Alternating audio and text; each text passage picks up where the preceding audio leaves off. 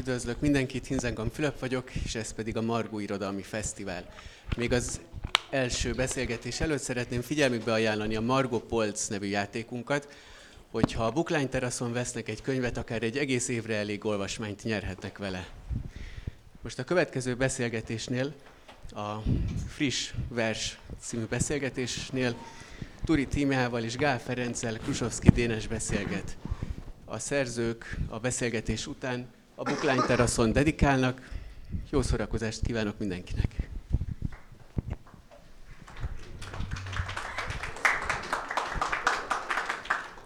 Köszönjük szépen a felvezetést, és azt is nagyon szépen köszönöm az ünnepeltek nevében is, hogy ilyen sokan eljöttetek.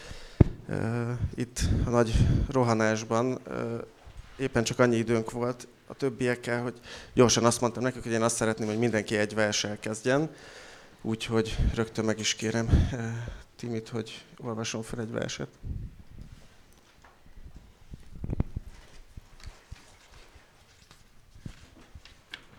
Az első verset szeretném felolvasni, aminek nincsen címe. Tartsd tőlem távol a dolgokat, vidd tőlem el egész messze azt, ami megsebezhet, azt, ami megölelhet. Túl sok lett itt az örvény. Futóhomokon járok, hatalmas víz fölött siklok, egy hangárban kiabálok. Ami itt van, kérlek, vidd el. A színpadra tedd fel őket, a könyvekbe zárd be őket, a hangokba rejtsd el őket. A szerelem legyen a másé, formáljon másokat mássá. A földrengés legyen máshol, az öregség történjen máskor. Uram, mint a fenséges nap, legyél forró, legyél hatalmas, de annyira is legyél távol. Nem kell a dél, elég a hajnal. Ne féljek, ne fázzak, ne fájjak. Legyen távol az én házam mindentől, és olyan távol, ha nem muszáj, add, ne is lássam. Ne kelljen látnom a foltokat. Lehetne könnyű, de nem lesz. Tartsd tőlem távol a dolgokat. Vidd el őket egész messze. Jó estét kívánok! Én is az első verset fogom felolvasni. Ennek sincsen címe. Ahelyett, hogy magára maradna a démonokkal. Neki állna ablakot pucolni, főzni, vagy a mandragóra sikolyától rettegni tévéfotelban, eljöhetne sárga busszal hozzám. Itt is napjárta a konyha. Ugyanúgy készítheti el az állatot, a héten ráadásul járdát öntök. Tenyerét, vagy étolajjal megkent talpát megörökíthetjük a csillogó betonban. Hallhatjuk, ahogy a víz fölfelé szivárog, és odanézhetünk, ahogy a nyomokat kitölti.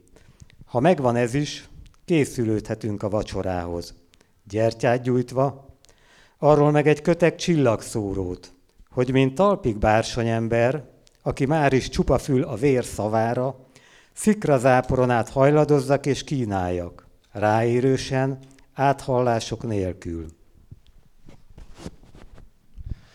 Köszönöm szépen. Azért is, azon kívül, hogy elhangozzanak a versek a bemutató legelején, azért is gondoltam, hogy erre kérem a könyvek szerzőjét, hogy olvassanak föl egy-egy verset, mert nagyon kíváncsi voltam, hogy melyik verset fogják választani, de mind a ketten az elsőt választották a kötetből, úgyhogy erre most nehéz. Miért az elsőt választottad? Viszont azt szerettem volna kérdezni, nem tudom, hogy egymás könyveit mennyire volt időtök átlapozni. Nagyon érdekes volt nekem, hogy annak ellenére, hogy nagyon más felől jönnek ezek a költészetek, és nagyon más felé is tartanak, vagy mondhatjuk, hogy más felé tartanak.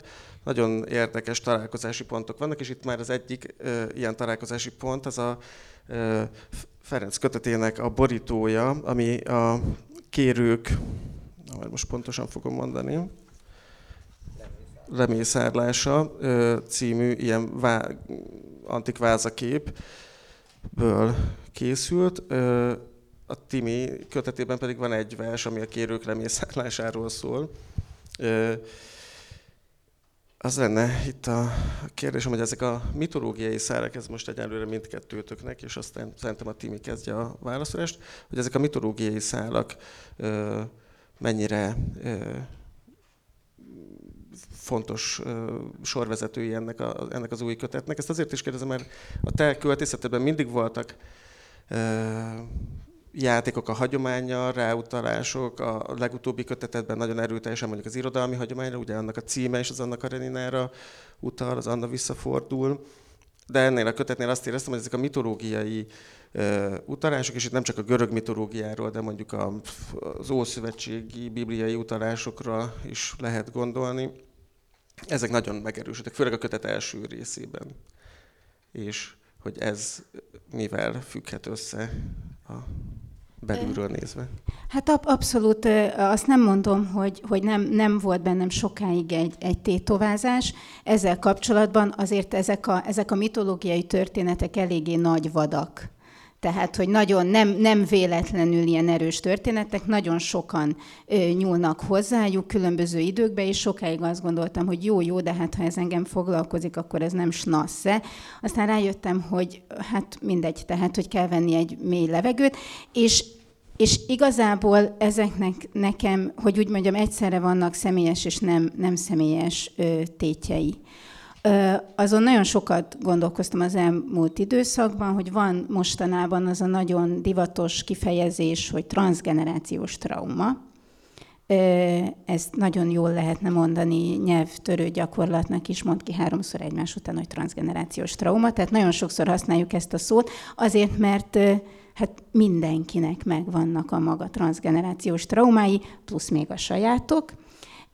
És hogy azon gondolkoztam, hogy ugye nagyon nehéz ezekről beszélni, egyrészt mert beleviszi az embert a saját történetébe, mindig nagyon nehéz megtalálni, hogy mi az, ami a saját történetben közös, és akkor én igazából arra jöttem rá, hogy például most ha a bibliai mitikus történetekről beszélünk, akkor például az van, nem tudom én, a heti szakasz magyarázatoknál, hogy végül is azért olvassa az ember a bibliai történeteket, mert igazából olyankor saját magáról gondolkozik, de mégsem kell közvetlenül arról. Tehát a saját történeteddel szembesülni, az megéget, mint hogy ha megfogod a lábost, ami a tűzhelyről leveszed, az baromira forró.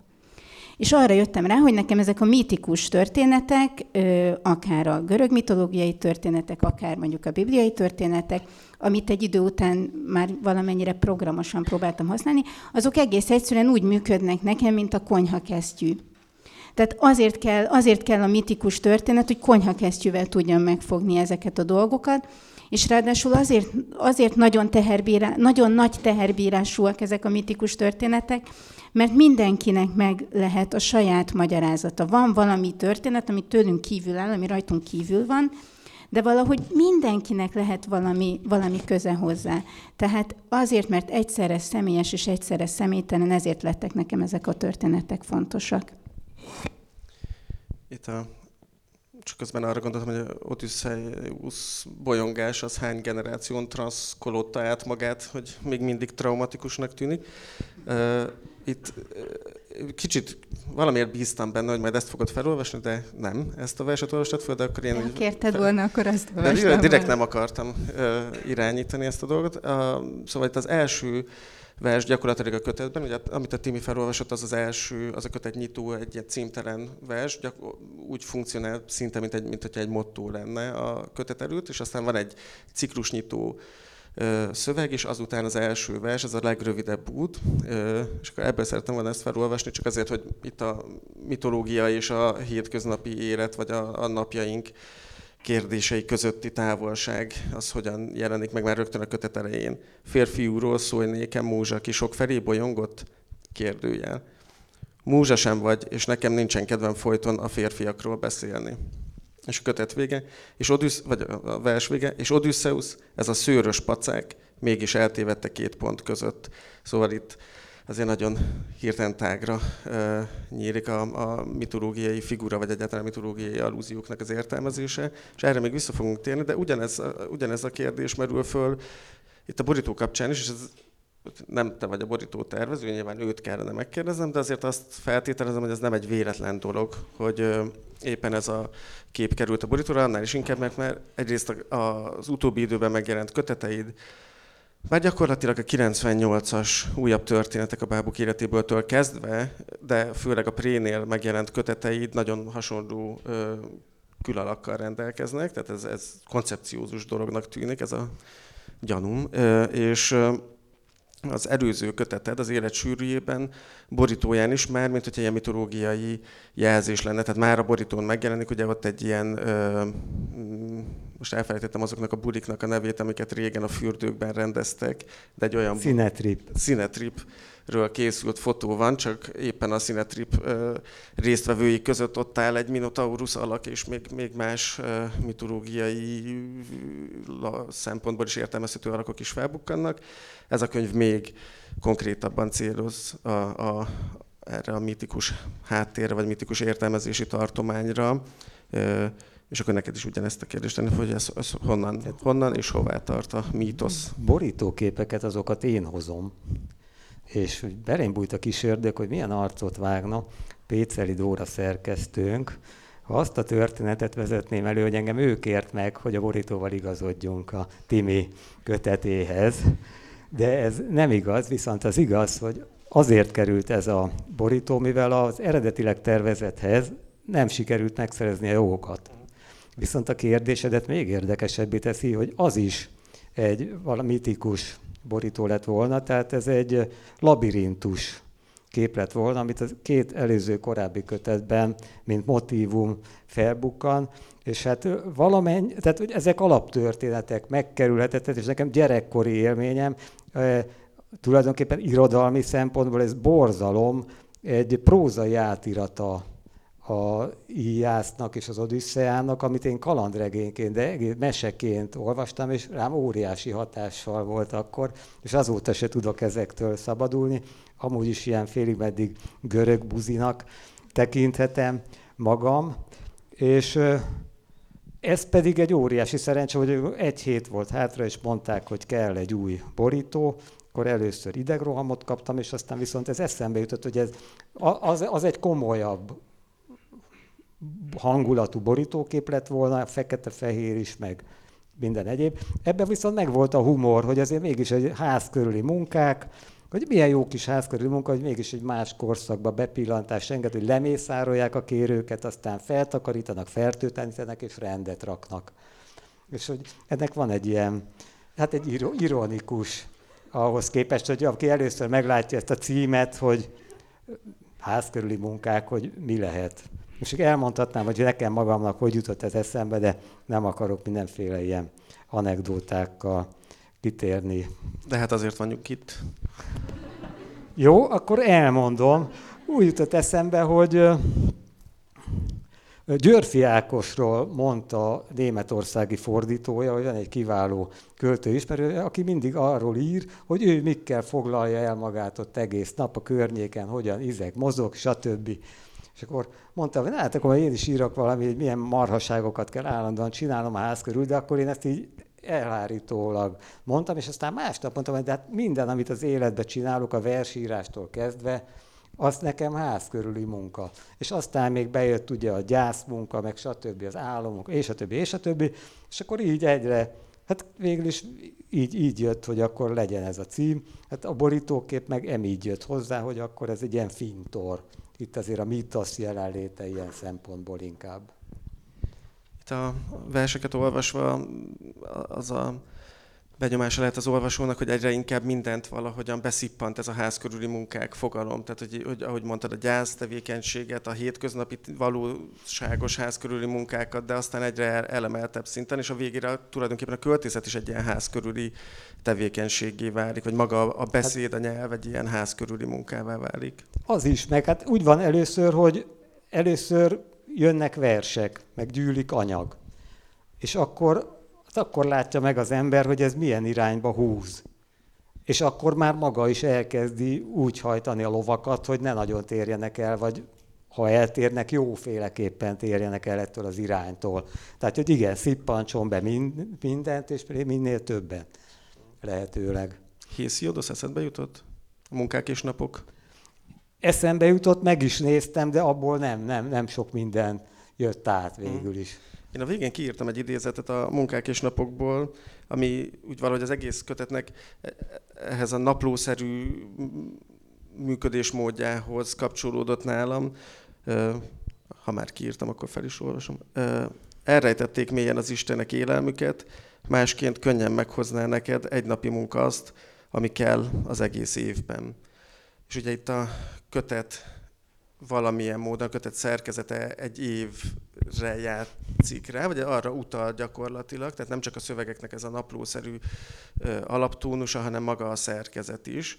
Itt nagyon érdekesen nem, tehát nincsenek szó szoros értelmében vett ciklus címek, de mondjuk azért mégiscsak van 5 forrás megjelölés nélküli nagyobbal szedett motto, ami tulajdonképpen az 5 ciklust elválasztja egymástól, hogyha a legrosszabb kérdés, de muszáj feltenni, honnan származnak ezek a mottók. Ugye ez már az előző köteted mottójára is igaz, hogy forrás megjelölés nélkül volt, és ha jól emlékszem, azzal kapcsolatban is rákérdeztek erre, hogy miért nincsen megjelölve a forrás, és akkor te szépen elmondtad, hogy hát azért nem akartad, hogy a szerző cím valahogyan eltereljen attól, amit maga a szöveg idézet jelenteni akar, de ez egy nagyon szép törekvés, de minket azért érdekel szerintem, hogy honnan is vannak ezek. Fölírtam, mert nem vagyok nagy memóriával megáldva, főleg ami a neveket illeti, és nem óhajtom, hogy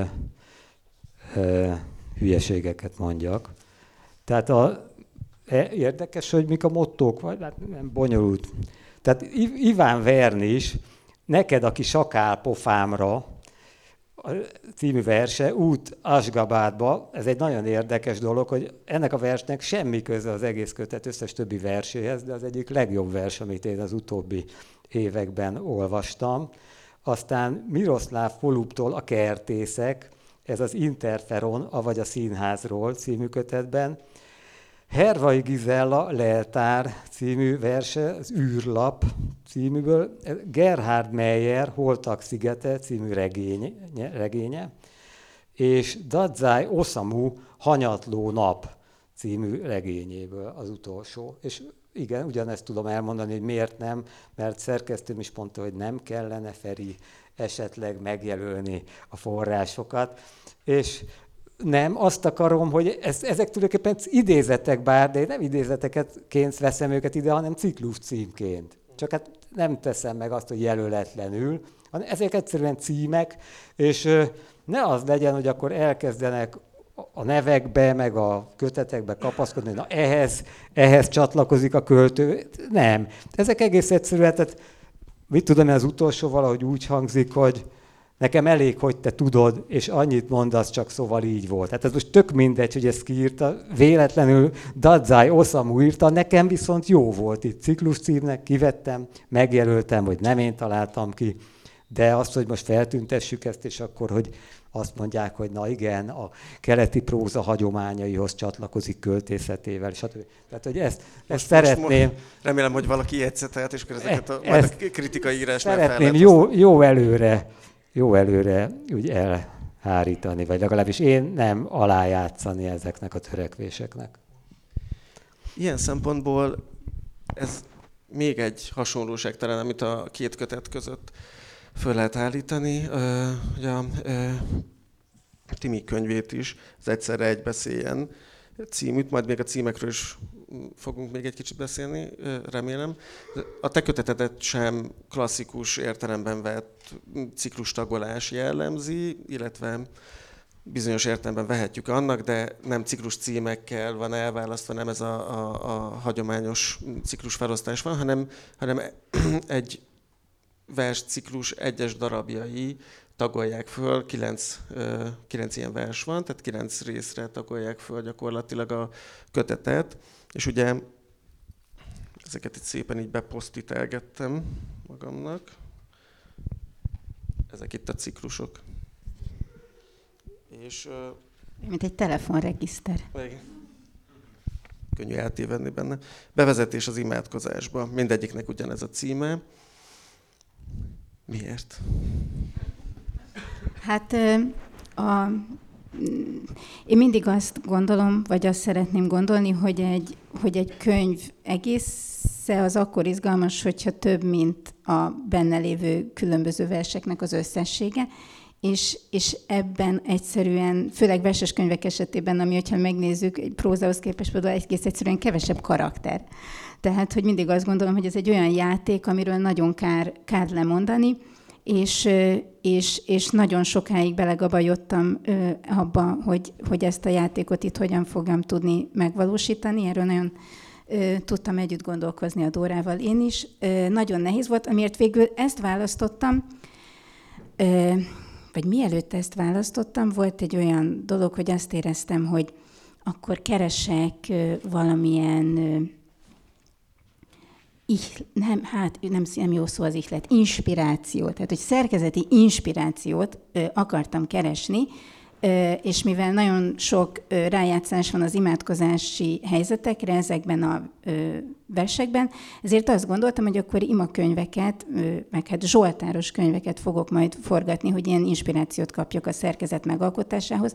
A zsoltáros könyvek azok nincsenek megszerkesztve, azok tényleg így egyik a másik után, tehát hogy igazából nincsen, mert hogy nem arra van kitalálva, hogy az elejétől a végig olvassa az ember, vagy eltévedjen benne, mint egy posztmodern játékba, hanem használati tárgy. És igazából ez kezdett akkor érdekelni, hogy akkor legyen az, hogy akkor hasonlóan, mint nálad, hogy a ciklusoknak az elkülönítő részei, azok ne címek legyenek, hanem maguk a versek.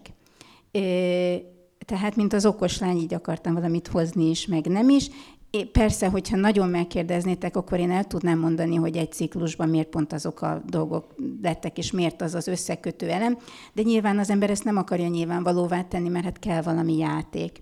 És akkor igazából ezt akartam elérni, amit ugye a tartalomjegyzékben azért a kezdősorokon mégis felismerhetővé tettük a verseket, de valójában ezt, hogy mások a ciklusok, de ugyanazok, ezt akartam ezzel a, nem tudom, játékkal oldani, hogy van 9 vers, aminek ugyanaz a címe, noha maga a vers az más. Tehát, hogy így igazából szerettem is volna ezzel ciklusokat, meg nem is. Egyébként én ezeket a verseket nagyon-nagyon szerettem, szóval ha nem a ciklusok miatt kellett volna bejelölnöm, akkor is bejelölgettem volna őket. Van egy ilyen fura fóbiám, hogy amikor valakik elkezdenek arról beszélgetni, hogy de hát a költészet, az ima, a vers, az ima, akkor úgy én általában megpróbálok kimenni a teremből, és akkor így itt egy picit, amikor megláttam ezeket a verseket, csak a címüket, akkor így elgondolkodtam, hogy itt most ez merre fog menni, és valami szerintem nagyon izgalmas, és nagyon érdekes, és ami a legkülönlegesebb volt a számomra, vagy ilyen különlegesebb olvasói élmény, hogy nagyon vicces módon közelíti meg az imádkozás kérdését.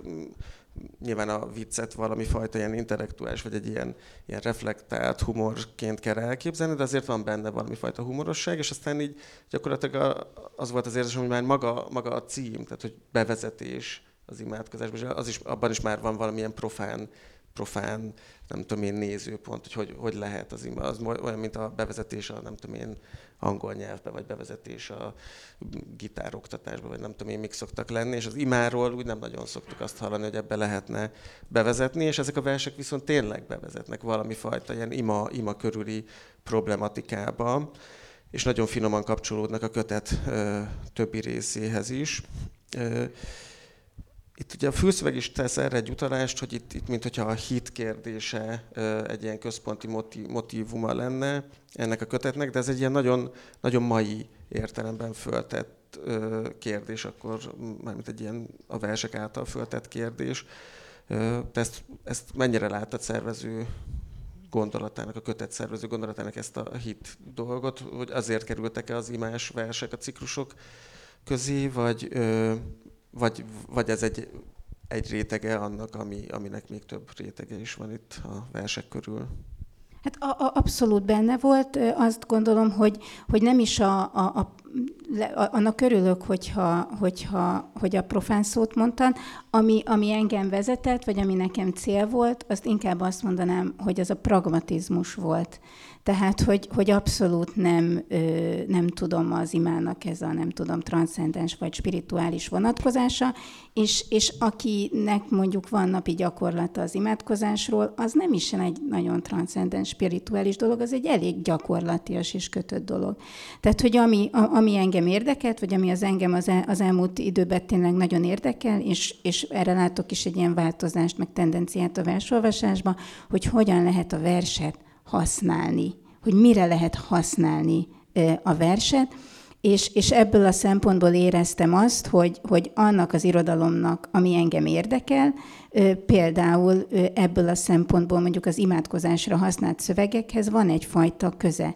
Tehát, hogy ugye az ima az egy kötött szöveg, az nem lehet csak úgy a saját szavaiddal elmondani. Az annak bizonyosan van egy kötött rendje, de... mégis ez az, ami össze tud kapcsolni másokkal, össze tud kapcsolni azzal a közösséggel, amihez tartozol. Össze tud kapcsolni téged azokkal a történetekkel, amiket nem biztos, hogy a saját neveden, nyelveden el tudnál máshogy mondani. Tehát, hogy engem egy ilyen nagyon hétköznapi használati tárgy értelmében érdekelt, vagy egy ilyen nagyon evilági értelmében érdekelt engem ez a működés.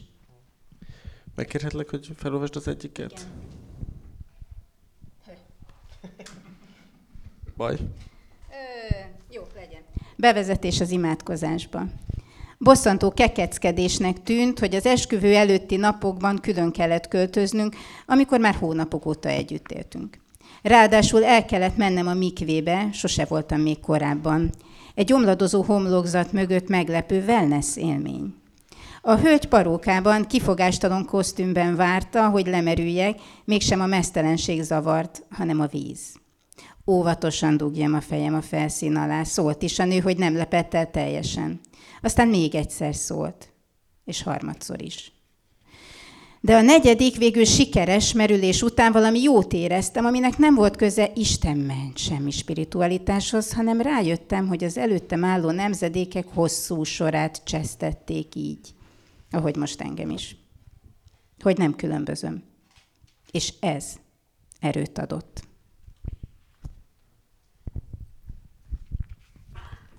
Szerintem nagyon szép vers volt.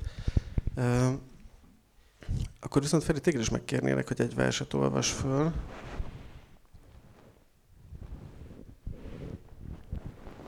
Kijelölted? Igen.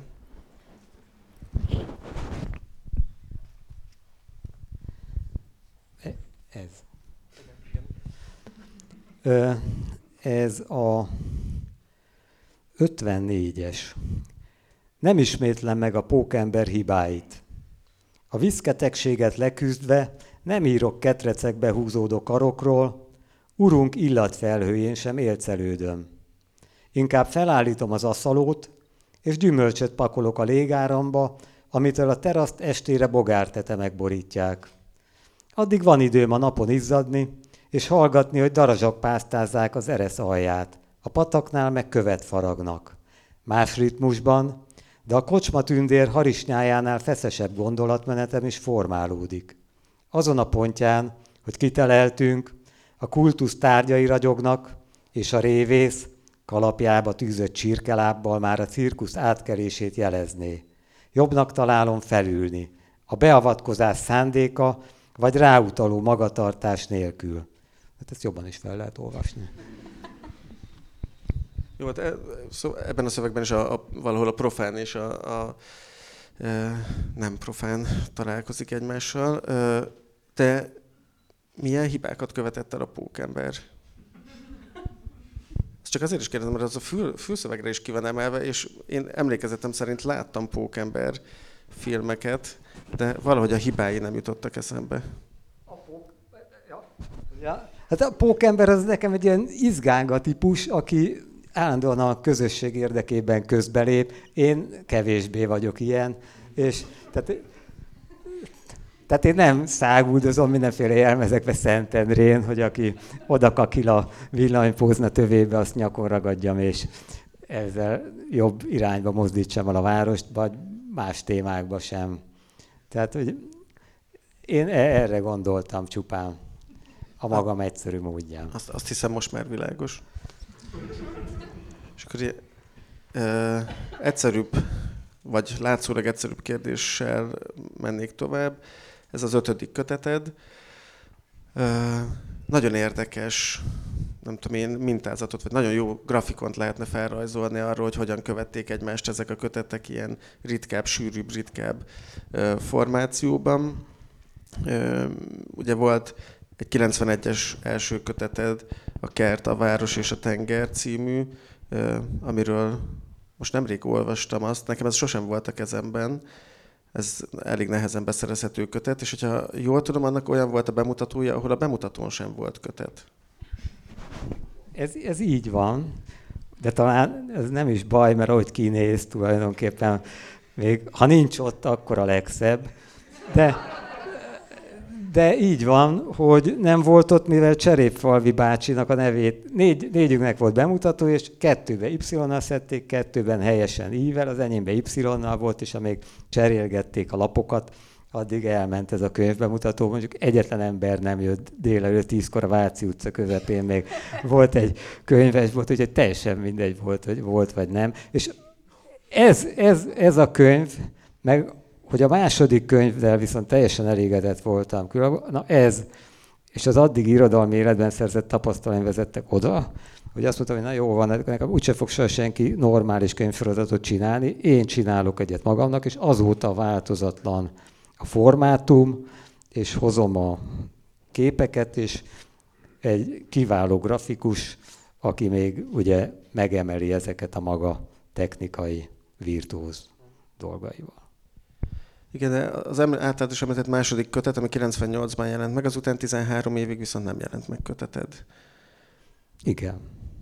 De írtál, de ez csak később derült ki, amikor megjelent a következő 2011-ben, mert abban az volt, úgy volt megjelölve, hogy 98-tól 2003-ig. Tehát versek 98-tól 2003-ig, de 11-ben jelent meg. Igen, ebből igen. Nyilván kiderülhetett mindenki számára, hogy a köztes 13 évben sem tétlenkedtél, nem írtál, csak nem jelentettél meg kötetet. Hát igen, a versek tulajdonképpen folyóiratokban megjelennek, tehát aki rendkívüli módon érdeklődik, az valamennyire ez érzékelhette.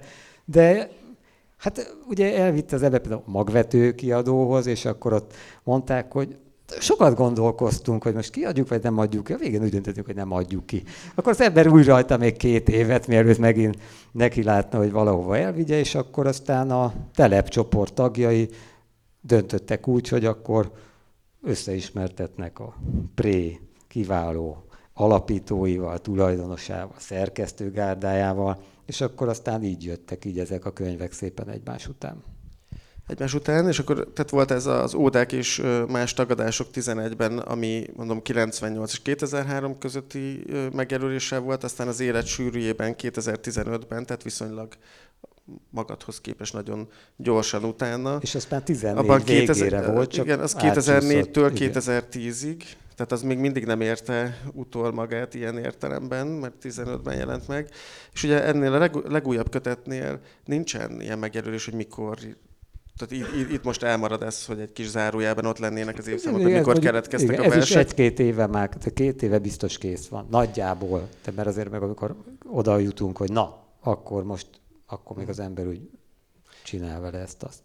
De ugye legutóbbi a 15-ös kötetben 10-zel ér véget, akkor így felteszem, hogy ebben a kötetben mondjuk 10-től kezdődő versek vannak. Igen, és 19 környéke, 20-ig. 20-ig, aha. Tehát nagyjából 10 év anyaga. Igen. Aha. Kivéve, ami nem illik bele, és majd remélhetőleg a következőbe. Igen. Timi, nálad ez jóval sűrűbb volt, mert az első kötetet 12-ben jelent meg, a Jönnek az összes férfiak, utána 2 évre rá jött a Dolgok, amikről nem beszélünk, aztán 3 év múlva az Anna visszafordul, és most egy kicsit több, tehát ez most 6 év telt el a legutóbbi kötet óta. Ennek a 6 évnek az anyaga van gyakorlatilag ebben a kötetben összegyűjtve, vagy nálad is még itt várhatunk arra, hogy így más újabb kötetek jelennek meg régebbi évszámozással. Nem, ez körülbelül ez a 6 év volt, tehát hogy ilyen csökkenő tendenciával, ahogy öregszik az ember, azt gondolja, hogy minek ez a rohanás, és egy kicsikét megfontoltabban, nem tudom, gondol arra, vagy nálam így volt, hogy mi az, ami végül papírt érdemel. Viszont mind a kettőtöknél nagyon szervesen folytatódik szerintem az addig elkezdett életmű, vagy azok a tendenciák, amik megjelentek a korábbi kötetekben. Én azt érzem, hogy mind a két szerzőnél, mind a két kötetben a közvetlen folytatásai az megelőző könyveknek reflektálnak is rá, utalnak rá, hasonló problémákkal küzdenek, vagy néznek szembe. Itt nálad ugye a cím az talán arra engedne utalni, ez a Egyszerre egy beszéljen, hogy ennek valahogyan a második kötetre, mint hogyha lenne egy ilyen ironikus utalás, tehát a dolgok, amikről nem beszélünk, volt annak a címe, és most ez meg már arról szól, itt már nincsen arról szó, hogy nem beszélünk valamiről, de egyszerre egy beszéljen. Az nagyon érdekes volt, mert amíg nem olvastam el a Dórának a főszövegét, nekem ez nem jutott eszembe. De abszolút igaznak éreztem. Nekem ez egy belső idézetként volt fontos, tehát hogy az egyik versnek a belső szövetéből van ez kiemelve. Nem tudom, hogy ezt felolvassam, vagy igen, mert igen. Akkor... Mert ez is az imára utal egyébként. Igen, és akkor az olyan hülyén néz neki, hogyha elmondanám a verset, hogyha végül is fel is olvashatom. Szóval ez ebből egy idézet. Mint péntek délután, ha véget ér a munka, és a gyerek bevágja a táskát a sarokba, és váratlanul beállít sok régi barát. Még fent van a kabát, de már dől a szó belőlük, kivel mi történt, kinek mit mondott a másik, panasz és dicsekvés, öröm, vád világlik. Úgy hallgatja az Isten az imákat. Szórakozottan, a körmét rágja, figyelme elkalandozik, már nem akar igazságot tenni. Megtudni, kit, mi bánt, nem kiált közéjük egyszerre egy beszéljen, mint az emberek. Pedig semmit sem ért, de tudja jól, hogy nem neki beszélnek, hanem maguk miatt. Hogy nem ő segít, csak a beszéd. Szóval ezért...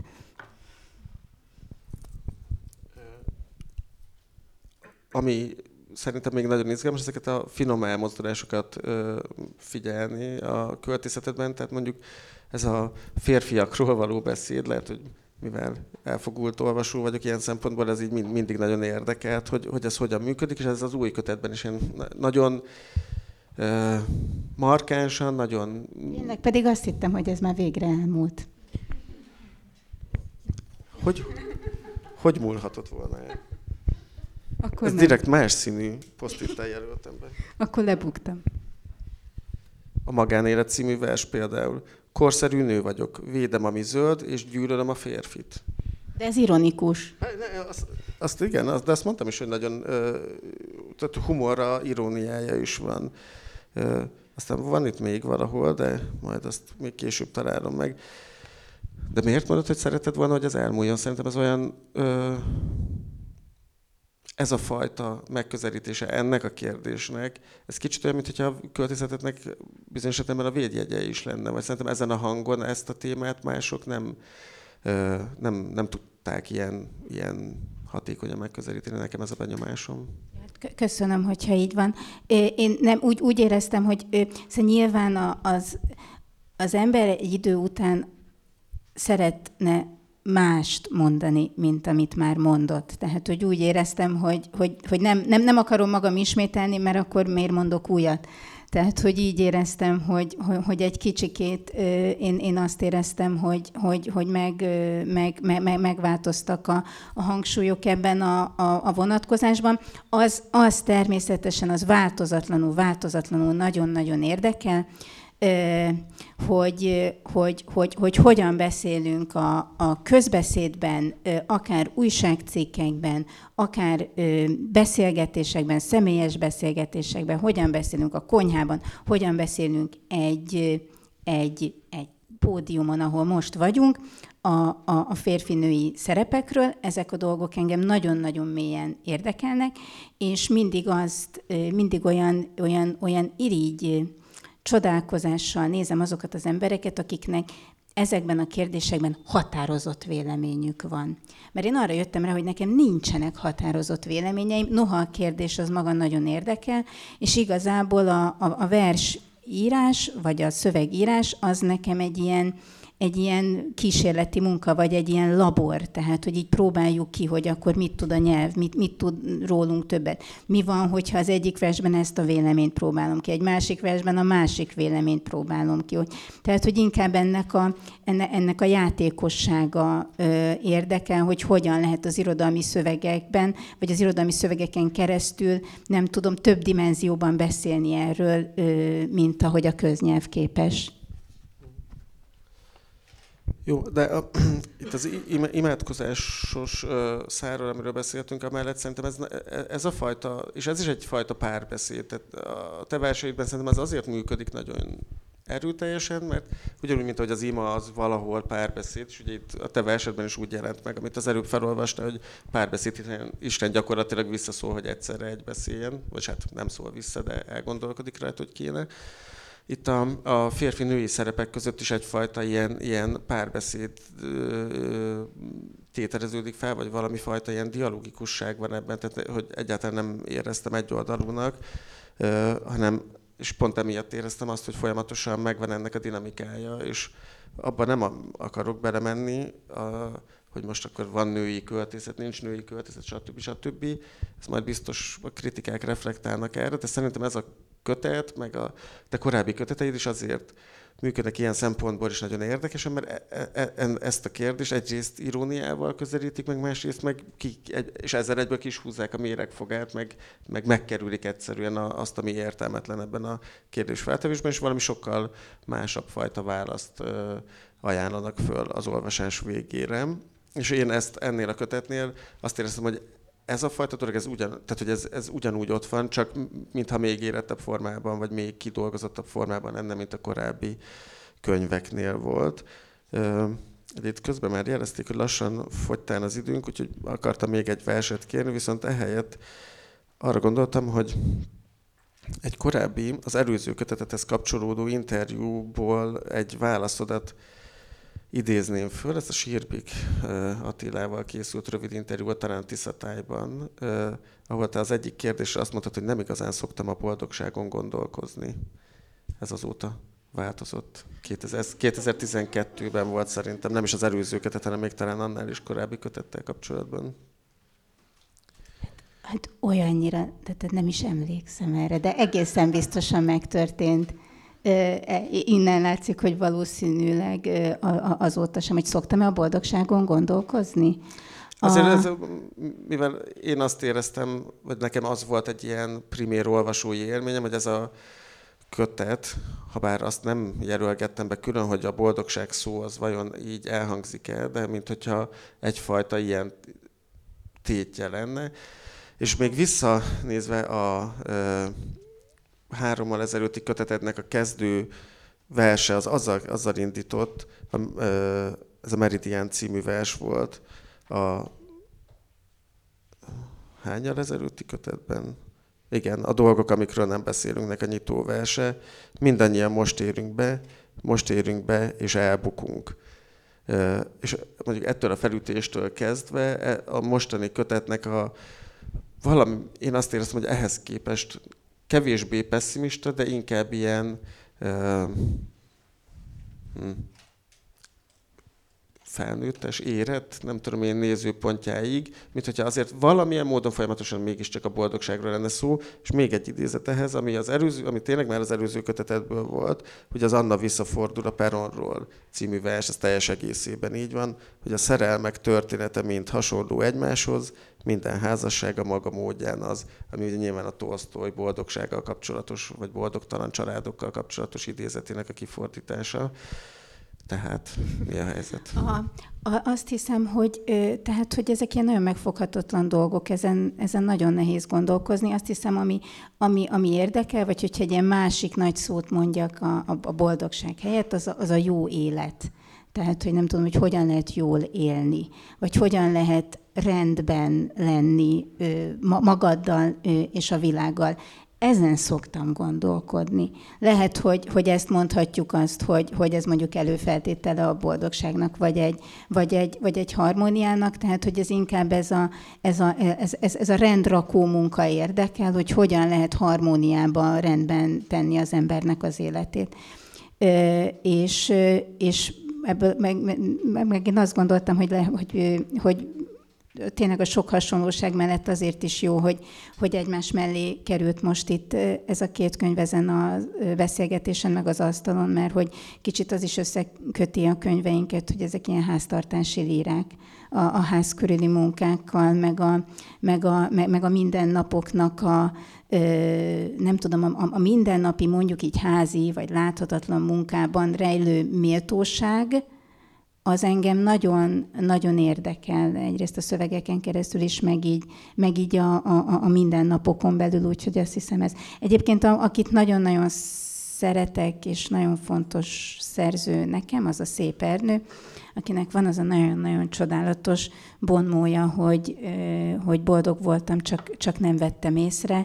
Szerintem ennél pontosabb megfogalmazást nem nagyon lehet a boldogságról adni. Hát amikor boldog vagy, akkor sose tudod. Tehát, hogy vagy előtte tudod, vagy utána tudod, vagy...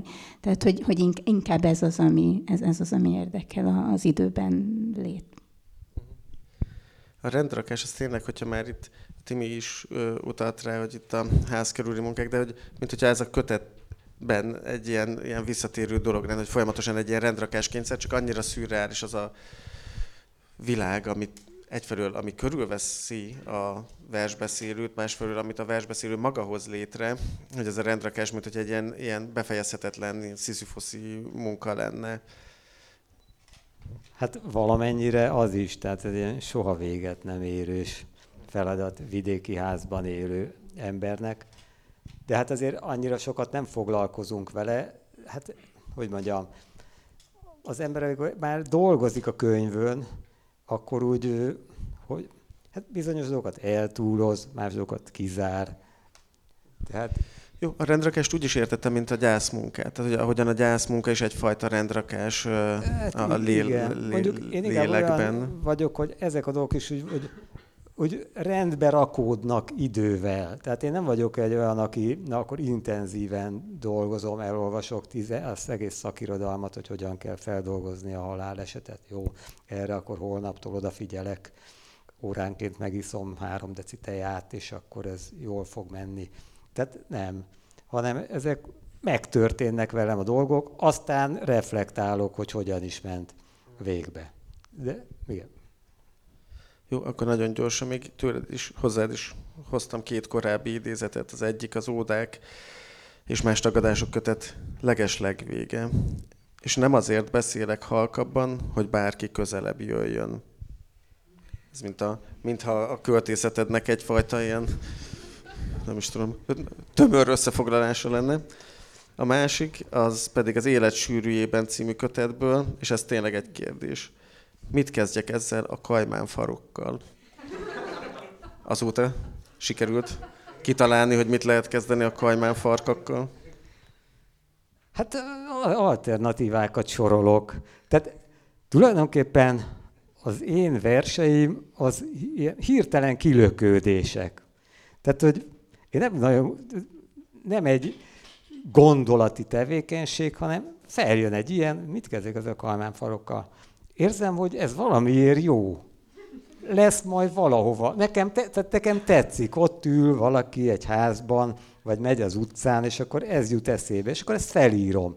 És akkor évek múlva megtalálja a helyét. Tehát, hogy ő lesz az a valami, ez az elektróda, amit amikor beleengedek a cédulák közé, és akkor erre kicsapódik. Hogy mit tudom én, magammal vigyem aktatáskába valahol, nem tudom, mi jön ezután, már nem emlékszem rá, de hogy... Engem megtalált a kajmánfarok, látod? Azért, látod? Látod? Most nincs idő, mindig ígérem, egyszer majd kifejtem, hogyan gondolkozom én a versről, és akkor ez a kajmánfarok is elnyeri majd az értelmét. Úgyhogy hogyan működnek a versben a dolgok. Mert én se tudok róla többet, mint te. Tehát csak azért, mert az én könyvemben van. Hát remélem, hogy erre ezzel a kötettel kapcsolatban lesz még alkalom, és a Timi kötetével kapcsolatban is biztosan lesz még alkalom, hogy beszélgessünk róla. Ha jól érzem, akkor itt már nagyon erőteljesen lejárt az időnk, úgyhogy én nagyon szépen köszönöm a válaszokat, és átadom a szót. Köszönjük szépen a nagyszerű beszélgetést Turi Tímeának, Gál Ferencnek és Krusovszky Dénesnek. A dedikálás az...